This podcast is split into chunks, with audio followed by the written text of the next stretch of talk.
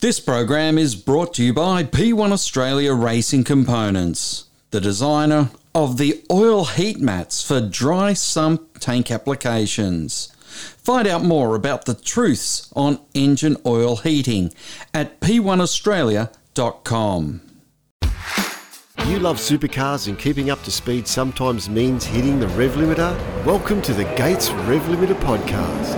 After each round, we unpack what happened Join Andrew Clark. Would have paused a fraction and got it right, and they probably still would have won the race. I mean, and yours truly, Neville Wilkinson. These are the heady days when Ford was spending mega bucks for all the action, all the controversy, and sometimes a little emotion. The Gates Rev Limiter Supercars podcast. Subscribe now on Apple, Spotify, or where you listen to them. Thunder Media. Hi, I'm Chaz Mostert. Hi, I'm Shane Van Gisbergen. And you're listening to Inside Supercars. From the racetracks across Australia, and here's Inside Supercars. On this edition of Inside Supercars, we look at Shane Van Gisbergen in the USA. I miss racing in the States. Like, I've done Daytona four or five times now, and just the way the American people are and how they go racing, it's so much more enjoyable and even doing the media stuff which I hate. Like everyone here is really nice they ask good questions and you know they're, they're respectful and it goes both ways. Van Giz wins in Chicago and we find out more now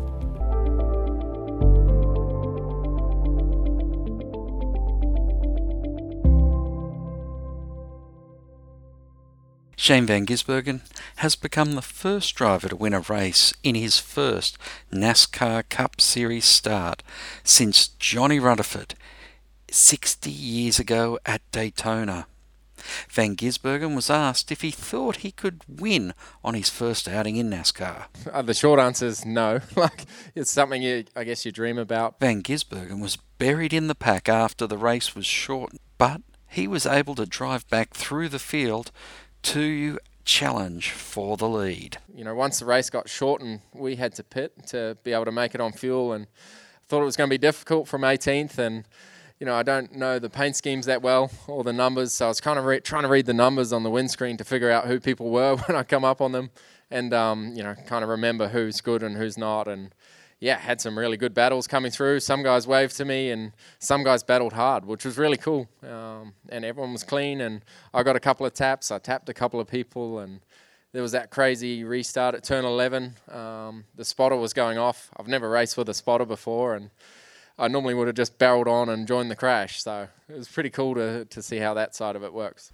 So, Van Gisbergen's crew chief, Darian Grubb, how did he rate the run through the field to get the victory. Yeah, I was a little nervous, honestly, when the we knew we were going to be racing to the darkness, and then that's when they announced that we were going to go to lap 75, and we still needed to pit at that point where some of the guys had already jumped it a few laps earlier with the risk, thinking that was going to happen. So I was a little disappointed. We came out 18th, but uh, after the first lap, when he came around and we ended up 16th, and he showed his skill of passing those cars cleanly and just picking them off one by one. And then he was still the fastest car in the entire field running back in the pack. So knowing that he had that kind of speed at that point, I really wasn't too worried. And then when he got to fifth, there with a few to go, uh, it, it was pretty confident at that point that he at least had the potential. And then we were just hoping for not having the cautions and the other things too that would take the time away to be able to do it. Shane and second place runner Justin Haley, who started from the last position on the grid after damaging the car the night before in qualifying, talked about that final pass that set up the win for Van Gisbergen. When I um, started catching him, I actually put a move on him into seven right when the yellow come out. So that's when I thought I knew would be okay because he didn't defend as hard as I thought, but yeah, after that restart, it was a good battle. And out of turn two, I probably could have shut him down more aggressively, but I didn't have the mirror set up good enough on that side and let him get through. Um, but I saw when I was catching him, he was a little bit weak into the turn four braking, so I just let him have it and then crossed to the inside. But that was probably one of my car's strengths was was braking there and wasn't much of a battle. Um, I, you know, I just you're just trying to do everything you can. And um, I was really struggling in a turn four. Like I said, that's where I wrecked yesterday. And our car was just, um, so rough in the braking zone, and, and I was really struggling there, and um, you know, trying to adjust my brake bias to to be better there, and, and I just couldn't. So um, his car was just smoother through there and, and could outbrake me, and but yeah, he was awesome to race against, and the guys told me he'd probably be aggressive at the restarts. He doesn't. I don't think he's locked into the chase. They said so. Yeah, I tried to get as good of a jump out of the last corner to make a gap into turn one. Um, you know, I don't feel like he pulled away from me. You know, I feel like I, I, I held my own there on the, the green white checker, especially. But, um, you know, was that just him, you know, only needing that five car length gap, knowing that, um, you know, it was his race to lose. So, yeah, just like I said, I mean, I, I you know, as a driver, you don't want com- you don't want other you know forms of, of motorsport drivers to come in and, beat you at your own game, like Kyle said. But um, unfortunately, he's just really good. And um, this was my first street race, and I, I can't imagine how many he's raced. So, um, you know, I, I have nothing bad to say. Chase Elliott is a regular front runner in the NASCAR series, and he had high praise for Van Gisbergen, saying that Van Gis showed up the good old boys on the streets of Chicago. As always, the people who do a better job than others tend to find their way to the front. You saw that today with Shane. You know, he he was in a league of his own, and you know, in my opinion, put on a really big time clinic. And and um, I don't want to speak for everybody else, but he made me look bad, um, and and I kind of think the rest of us too. But looking forward to going to work and, and trying to be better. I'm sure if it was an oval, it would be the other way around. I guess this is my sort of bread and butter. The street circuits we do almost half of our series races are, are, street street circuits. So I'm comfortable with the walls. Um, took me a bit to learn the proximity of the car, um, having the car on the other side of me. So I was missing apexes turning left and struggling turning right to know where that side of the car was. Um, but yeah, I got I got better and better. And in qualifying, I left a lot on the table. Like it's very intimidating on these straights. You have a 90 degree corner and no runoff. So I left a lot on the table on braking, and every lap today I was learning and getting better. But those guys are good in the wet. You know, the tire was so different to anything I'm used to, but they were straight into it and and just into it. And when I got on the slicks again, I was probably a bit too timid, and um, the guys were all over me. The next restart, I was just trying to find my feet a bit and figure out how everyone races and, and what it's like. And, you know, everyone's good and the passes they were making were committed. Kyle Busch is a two time NASCAR champion and provided his thoughts on Shane's performance as a rookie. Um, obviously, being a rookie to NASCAR, yes, but um, you know, not being whatsoever a rookie in road racing and his expertise that he has, uh, that's what he's grown up doing. That's what he's done his whole life, you know. So, uh, and he, fortunate for him, he's done it in bigger, heavier stock cars, not lighter weight GT cars or you know um, some IMSA cars or something like that. So um, he's he's probably I don't know four, five, eight years ahead of us in this sort of car. Um, you know, and the things that he's done with the V8 supercars. I don't really know the answer, but uh, definitely a street circuit I'm more comfortable in, and I come back next year. A lot of those guys will be quicker, but the way the car achieves its speed is very different with the aero under the floor rather than over the top with the spoilers and wings like we have. So yeah, riding on the bump stops here, it's it was crazy like how bumpy this track was, but it's so powerful the underfloor that they do everything they can to activate it. So you can see everyone just hitting the bumps and riding so hard, whereas we in Australia run so high and soft to try and make the car compliant. So very different philosophy, and then and then of course the rear diff, we have a lock diff, and this car has you know an open one and it just turns so much better than what we have. So yeah, huge differences in cars, but I think the street races, you know, the more they do here, the, the better they'll get. You could see guys leaving a lot on the table on corner exits to the wall where I wasn't afraid of getting close. Yeah, I've worked with him before as a teammate with the Lexus program down in Daytona, the Daytona 24 Hours. Um, he was on the other car, but we were all six of us, eight of us, were all you know in the same meetings talking together, and so worked worked with Shane a little bit there. And um, yeah, I saw his he was talented in that car. We were all really fast, and so he always kept um, probably the quickest time for the team the whole time we were down there for Daytona. So uh, he's no slouch. I knew he'd be good when he came over. Later in the race, Van Gisbergen was concerned about his engine, and crew chief Darian Grubb spoke about how he managed the concerns of his driver. Uh, just trying to talk him off the ledge at that point. Uh, we were looking at data, trying to figure out what it was he keyed up on there that he felt. Uh, he felt like the motor was giving up some at the end of the straightaway, but we were able to take the data and confirm that it wasn't. So I think it is just he was hearing the gremlins in his own head, realizing I'm leading the race and have the potential for the win there. Yeah, I got close to the fence and it echoes funny off the fence sometimes, and I thought it sounded a bit funny. And I looked at the the lap times. We went from doing high 29s to 31s on that last restart, and I wasn't really pulling away that much where I felt like I was trying. So, and then the water pressure, I don't really understand imperial that much. So the settings are a little bit different to me. So I started stressing when they they change color, but um, you know that's normal under yellow and under green and stuff. And I had put the radiator fans on for when I was in traffic, and it just got too cold when I was out front. So that was my bad. And yeah, I need to need to be able to switch or, or get them to change the dash to Celsius. Shane was the first driver in 10 years from the Southern Hemisphere to be part of a NASCAR Cup race. And he spoke about seeking advice from others who had raced in different NASCAR series, including Marcos Ambrose. Yeah, and he was amazing. How how open he was. Uh, it's probably himself uh, and Owen Kelly.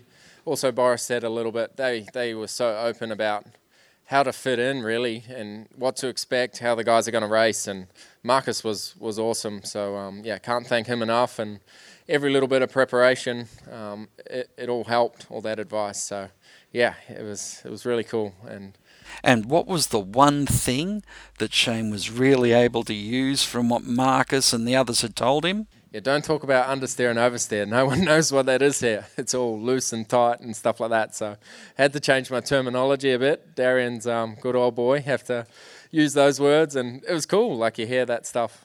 Everyone talk about it on the radio, and it's quite different way of working and describing the car and the way the pit stops work, the spotters. Like it's a completely different world to me. So yeah, all that all that little stuff added up. The Chicago event was the first ever street race for NASCAR, and Shane gave his thoughts on the event. Pretty similar to some tracks we have, like the last half of Surfers Paradise is pretty similar to this in some ways, but the changes in surface were extreme, like to go from old to new, and then the concrete. I've never driven on concrete like that really, maybe Sebring a little bit, but then when it rained, the concrete was crazy slippery for everyone, so quite quite quite different, but for NASCAR, like their first ever street race and the way the weekend run. Unfortunately, the, the Xfinity Series didn't happen, but yeah, it's um, credit to NASCAR to nail it on their first weekend, and hopefully it leads to more street courses, and I'd love to be here for them. He also talked about what he found his favourite part of the track was. Uh, probably from turn six onwards, and then you got to the tight, twisty, technical stuff, and I could see yesterday the first like I was four tenths down on Denny up to that turn six, and then the rest of the lap I was very strong. So yeah, I was quite confident through there with how close you had to be to the walls. And then yeah, overnight I really had to work on the first half of the track. So I think I got better at that today. But um, yeah, there's no bad parts of the track. That's all just character and how it is. But definitely the last half of the lap, it was really cool to, to hustle the thing through there. For Shane, being in a left hand drive car, whilst it was challenging, wasn't the only challenges that he had with the next gen NASCAR. My rally car last year was left hand drive and uh, changed gears with the right hand, so fairly similar, but it's been a long time since I've driven anything without a flat shift, so learning the technique and timing how to change gears quick. I was a bit slow on the straights yesterday, and I think I got a bit better today, but a little bit different. But I got comfortable. Like the team really helped me to get comfortable. We ran out of adjustment a little bit to get the brake pedal in the spot that I liked. I couldn't get it far enough to the right, but um, otherwise I was I was very comfortable in the car. And yeah, the the most difficult thing on a street track was the car on the other side, having that meter and a half of metal on that side instead of the left. It was, it just took a little bit, and I, I probably left a bit on the table with that. Justin Marks is the principal at Trackhouse Racing, and he talked about the team's second win in two weeks. The team took a victory at the Nashville Oval and then backed it up in Chicago. This being particularly special as it was part of the Project 91 program. Well, I think, I mean, it's this is an incredible win for the company. Uh, it definitely ranks up there. It's just it's different. I mean, it's and I'm still sort of processing it to be honest because it's it's so new um, right now. But um, I mean, I think it's it's important in the sense that you know it's it's um, a lot of what we're trying to do at Trackhouse is new and different and exciting for the sport. We're trying to inject something into the sport that it hasn't seen before, that the fans haven't seen before. And so I think, you know, it's really important because it comes out of that creativity that we all share and the passion that we have in trying to put something out on the racetrack that's really unique and compelling. Um, and and it's kind of a you know it was it was it's not a crazy idea like people have, have done this before but to put a brand on it and to actually you know build a group around it that, that you know Darian leads and and go to the go to the company and say hey, this this is this is an idea that we want to do and it's actually like a unit in the company I mean to put that into victory lane is I mean it's it's hard to find the words for it because it's so different. Like it doesn't put anybody in the playoffs. It doesn't, you know, it doesn't, it, it doesn't really do any of that. But, but it's, um, but it's an it's a credible moment for the fact that we are trying to be a special team that's that's different and compelling and exciting for the fans and and you know for an idea a concept that I came to these guys with and said, you know, would you take this on? Would you do the extra work? And take this on and for them to embrace it and then to put it in victory lane is is really um, you know it's sort of like anything is possible like if you can dream it you can do it and um, yeah that's that's kind of my emotions it, it's it's hard because it's a little bit it's just a little bit different because you know obviously Shane's not a full time driver. It's his first ever race. It's not a full time team. There's no playoff implications. There's you know nothing like that. But it's just a great moment for our company and for Chevrolet and for uh, Enhance Health and for us as a group that's excited about just sort of doing unique, different things. Marks went on to say what this victory meant for the Project 91 program in attracting international drivers. Yeah, I mean, it doesn't change anything. I mean, it's really it, it's it's um, it just puts fuel in the tank as far as the fact that we're trying to we're trying to build something here where you know the the greatest drivers in the world uh, have a place that they can call home if they want to try NASCAR racing. And so, you know, for for us to put it in victory lane, it just it, it just shows I think the world that this Project 91 is an, a very very elite effort, and it's not about vanity. It's not about just you know sponsorship. It's not about you know social media. It's it's about putting a program together that can actually win and um, tell great stories. And so I think the fact that we put it in victory lane um, it just galvanizes our mission in trying to attract you know the greatest motorsport talent in the world. From a commercial standpoint, it, it, was a big weekend because because you know we had a company come in that said we want to sponsor Project 91. You go get the driver. It wasn't attached to a driver or anything like that. And Enhance Health came in and said we love this concept and and you know we want to sponsor it. So so that was a that was a that's a big moment for our company is that actually you know a, a, partner looked at it and said we believe in this project 91 thing siloed from everything else. We really we really love it. We want to be a part of it. You know I, I think as far as what it does it it it just you know hopefully I think it just makes project 91 be on a lot more people's radar internationally and um, you know we can attract continue to attract uh, the top talent in the world. I think as far as like expansion and growth, you know, we didn't hire anybody for Project 91. Everybody that works on Project 91, like Darian said, already works for the company. They've got you know other jobs for the company, and so you know I think as far as scaling Project 91, you know it's a two or three race a year program, and beyond that, it starts to get it starts to get to be kind of a lift. It starts to sort of feel like a third a third team. So, you know, we're pretty committed to just being um, very focused on the races that we do and very committed and do them in, in a great way where we can come out here and, and win. Uh, and then as far as NASCAR, I mean, you know, we Trackhouse Trackhouse is you know we approach our partners we approach NASCAR as partners and and we really want to help each other. And we've got a great relationship with the sport, and it's important to Ben, and it's important to to Jim and Lisa and Steve and everybody that you know this sport grows and that the sport becomes more and more internationally relevant. And if we can do all of the things where we can win for us and sign great sponsors and have great days like today, but also contribute to that mission, then we're here for that. And so, you know, I take a, I take a little bit of personal pride in being able to deliver something to that that international initiative because NASCAR racing is special. It's unique, and there's nothing in the world like it. And I think the more people globally that we can get tuned in and excited about this sport, the better it is for all of us. And I think today was a step in that direction. And to check Watkins Glen, that's the only other Project 91 race. We don't we don't have any other Project 91 races on the calendar right now. This is this is it right now. Shane also talked about why he thinks international drivers can now be competitive in NASCAR.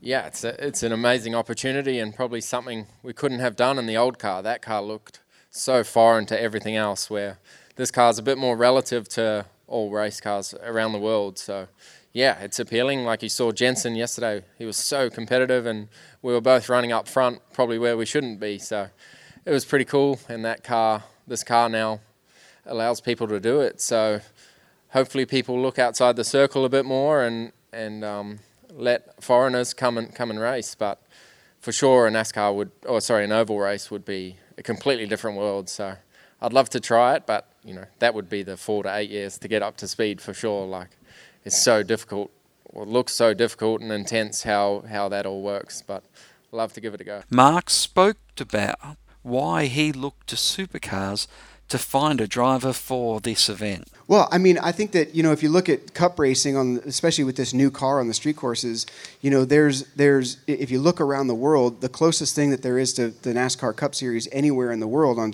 on road courses is the Supercar Series. I mean, the cars are very similar, um, and you know the talent there is unbelievable. Obviously, we had Marcos Ambrose in the series for a number of years. You know, Scott McLaughlin came over and, and won in the IndyCar series. Um, and then, you know, when you look at you know, Scott Dixon and you, the guys from that part of the world, I mean, there's so much talent over there. And I fig- I just sort of thought of it as like kind of an untapped resource. Um, and so, you know, really it was, it was because it's, it's, you know, it's difficult to take a guy like Kimi Räikkönen who's raced, you know, Formula One and put him in a full-bodied stock car. Obviously, incredible talent, but there's a lot to learn there. Whereas, you know, Shane's had a lot of experience in cars like this, and and um, so I, I just I figured, you know, if if if a guy like him could come over and we could put the program together like we have for Project 91, that, that he could get to speed really, really quickly and be able to contend. Darian Grubb is a championship winning crew chief who is now part of the Trackhouse team, and he explained where he ranked this victory in his career. I think this one ranks up there pretty high. Uh, just the fact that Justin puts faith in the whole group there at Trackhouse Racing and being able to put this on as an extra effort and come here, then just see all those guys get to go to victory lane. Uh, it's the shop foreman is the car chief, Gary Putnam, and those guys they they all poured extra into this. It's outside of their normal jobs we still had to do those. We still had to go do the shakedown test that NASCAR allows us. We did a lot of extra work. The engineers did an amazing job in preparation. And then I have to say, Shane just did an amazing job as well, just in preparing and asking the right questions, being prepared for this event.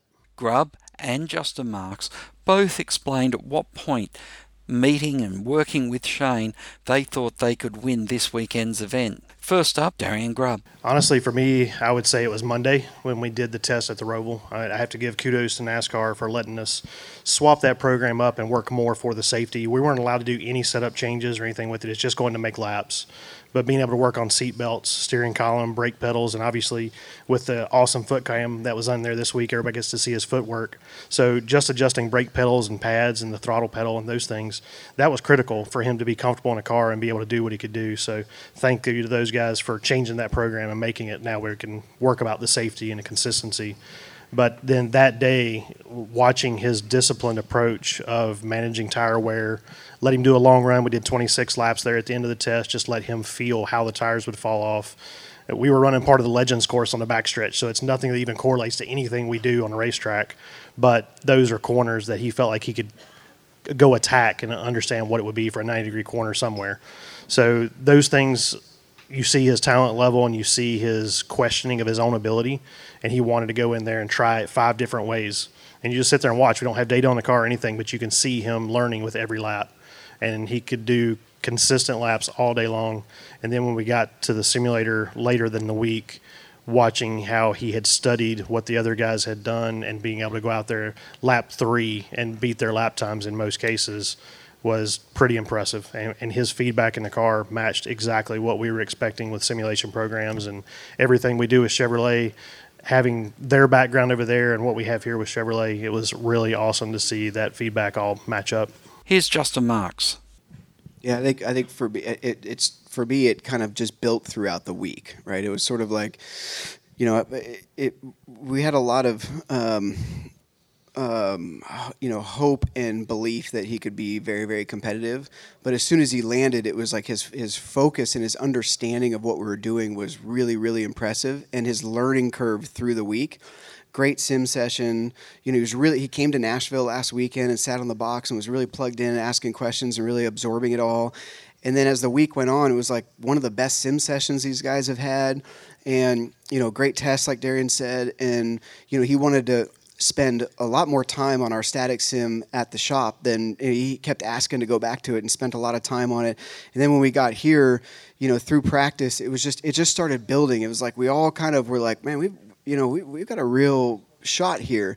But there's always that thing in your mind. It's like, you know, NASCAR races just they, they get kind of bananas. And there's it's not just about the speed, right? It's about, you know, getting on and off pit road. He's never made a pit stop before and this obviously in this this type of pit stop before and these late restarts and you you know, there's just a lot of other variables.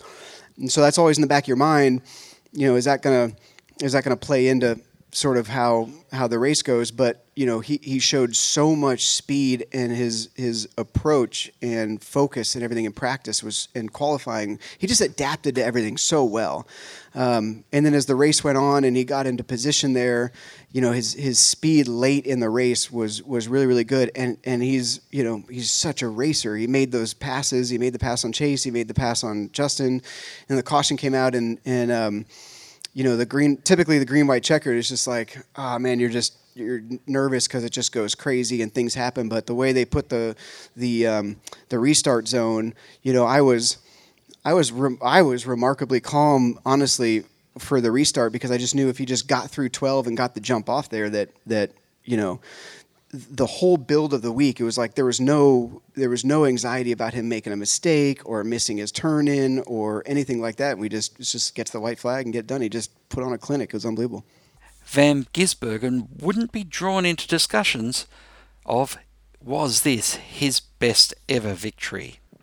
Yeah, it's obviously pretty high, but um, it's still like supercars is my dream, and you know, winning that championship and, and races like Bathurst over there are still top of the list, but to come in and do this, like, yeah, I don't know where it ranks yet. It's still sinking in, but it's obviously one of the most special victories I've ever had. And yeah, to share it with so many people, to have my dad come over and few other family, and yeah, like the team, how how awesome this team is. Like, it's great. Trackhouse is such a cool organization to be part of. Like, the atmosphere and the teams, I've never really experienced anything like it before. And will Shane be back racing in the USA? Well, he certainly spoke about how much he loved being back in America. I miss racing in the States. Like, I've done Daytona four or five times now, and just the way the American people are and how they go racing, it's so much more enjoyable. And even doing the media stuff, which I hate, like, everyone here is really nice, they ask good questions, and, you know, they're, they're respectful, and it goes both ways. So, yeah, everyone here has made me feel comfortable, and it's so enjoyable the way the races are run. Like the qualifying at Nashville, I couldn't believe how relaxed everyone was. But then it was like a switch; the intensity turns on, and away it goes. So, yeah, I'm committed next year to supercars. I, I still love supercars and hope it hope it goes well there. Um, but in 25, who knows? I'm I'm pretty pretty confident that it's Shane's seat right now. um, you know, he did su- such an incredible job. Obviously, you know, just just put on an incredible incredible race today. You know, the Project 91 is is about bringing all different kinds of, of drivers in, and we certainly still have the the desire to rotate uh, drivers through. Uh, but you know, winning feels pretty good, and Shane just did it. So if he can continue to deliver that, then I think that the door is open for him to do to do more for sure. And when could the Gears get into NASCAR? Well, Jamie Whincup spoke to Fox Sports News in Australia and said he might not have to wait till 2025. Jamie, we heard him say post race that one more year and he wants to come back and be part of the NASCAR series. So you're his boss, contract, contractually rather. Is that possible? Oh, for sure. Yeah, he's only contractually bound to us for next year. But me sitting here right now, of course, I'm trying to run the business as well as I possibly can. I need the best drivers. But if any driver, engineer, employee come to me and said, "Hey, I want to, my dream is to to go to the other side of the world and do something else," then I'm not going to stand in their way, am I? I, I yeah, I. I, uh, I want I want I want to open up opportunities for, for, for all my staff. If he strikes while the iron's hot and he comes to you and sits down with you after Townsville, which we'll touch on shortly, and goes, Jamie, there's an opportunity here. Can I get out a year early? You wouldn't stand in his way. I certainly wouldn't stand in his way. One thing's for sure American motor racing knows the New Zealand driver Shane Van Gisbergen a lot more now. That's all we've got time for on this edition of Inside Supercars. Until next time round, keep smiling and bye for now. Inside Supercars is produced by Thunder Media. Tune in next time for more or lock in the podcast on your iTunes or mobile device. Search Inside Supercars. The views expressed on Inside Supercars, including the panelists and guests, do not reflect the views of the network, Thunder Media, or Sport Radio. Any publication or rebroadcast of the show without the expressed written permission of Thunder Media is strictly prohibited. You love supercars and keeping up to speed sometimes means hitting the rev limiter? Welcome to the Gates Rev Limiter podcast. After each round, we unpack what happened. Join Andrew Clark. Would have paused a fraction and got it right, and they probably still would have won the race. I mean, and yours truly, Neville Wilkinson. These are the heady days when Ford was spending mega bucks for all the action, all the controversy, and sometimes a little emotion. The Gates Rev Limiter Supercars podcast. Subscribe now on Apple, Spotify, or where you listen to them.